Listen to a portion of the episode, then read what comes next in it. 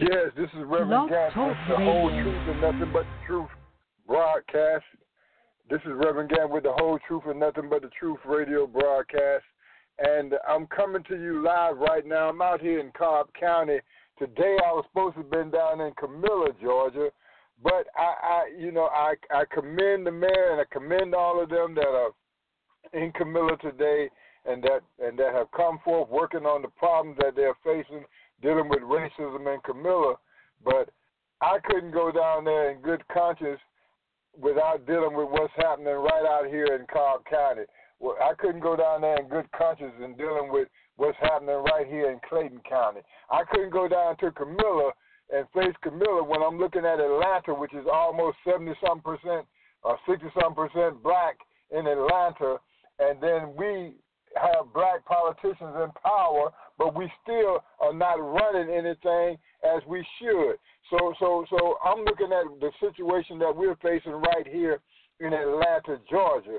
That we are going to have to come up. We're going to have to come together as one people to begin to do things that are going to benefit our community. Right now, right now we are losing our communities. Right now we are losing our economic base. Right now we are losing all of the strength that we have taken the last 40 years to build up. And right now I'm coming to you live. Right now I'm right here live out here in Cobb County where where we are facing a number of problems right out here. When we look at when we look at the jails out here in Cobb County, they're 60% black. They're sixty percent black. When we look at when we look at the, the jails downtown in Atlanta, they're ninety percent black. The majority of people that are locked up in the jails in Atlanta, Georgia, are black. Majority of the problems that we're having in Atlanta, Georgia, they they they are still real. And and we must begin to deal with our problems that we're facing right in front of our face. And and you know what? I'm going to ask the churches to join with me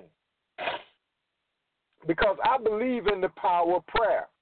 I believe that we can change the situations and circumstances in our community, but I but I want us to start off with with, with, with, with prayer.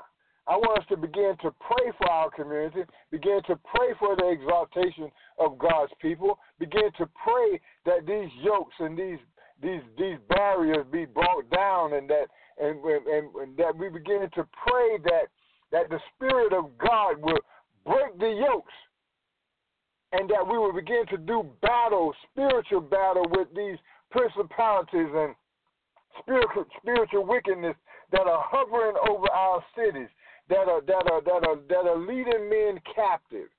You see, you see, before we see anything manifested in the physical, hear me out now, people, hear me out. Before you see anything manifest out in the physical, it has already taken place in the spiritual. Did you hear what I said?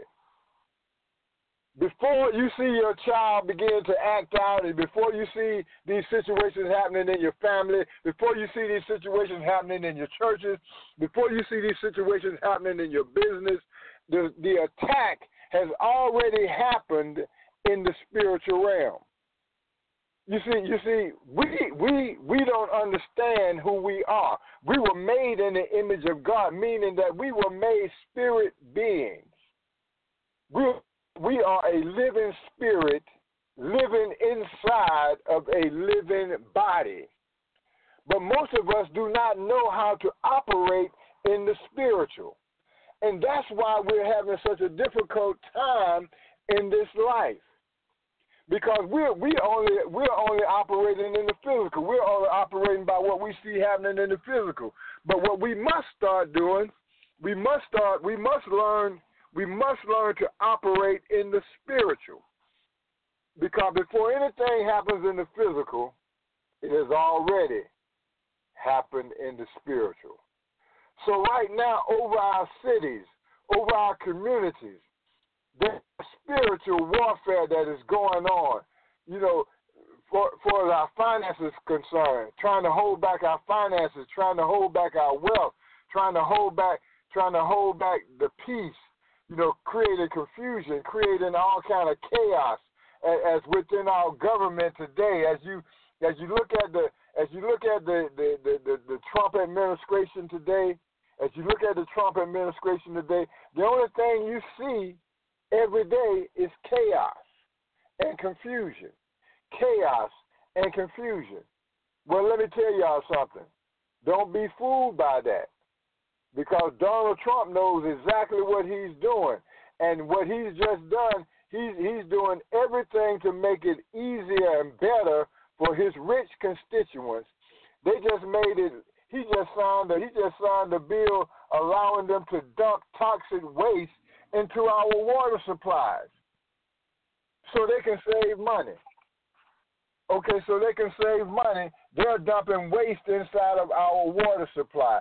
This man is cutting off our benefits, cutting off our cutting off cutting off the aid to the poor, cutting off the aid to our veterans. The man is doing everything to help his people.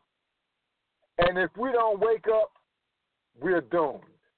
So I'm telling you right now, we got to turn ourselves around. We got to nullify these things in the spirit. We got to do spiritual warfare on everything that we do. All right, this is the this is the uh, whole truth and nothing but the truth radio broadcast.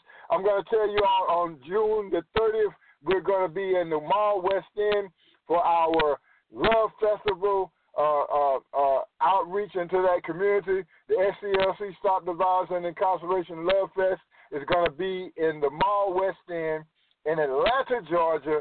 We look to have you there. I love you. God bless you. This is the whole truth, nothing but the truth. God bless you. Thank you.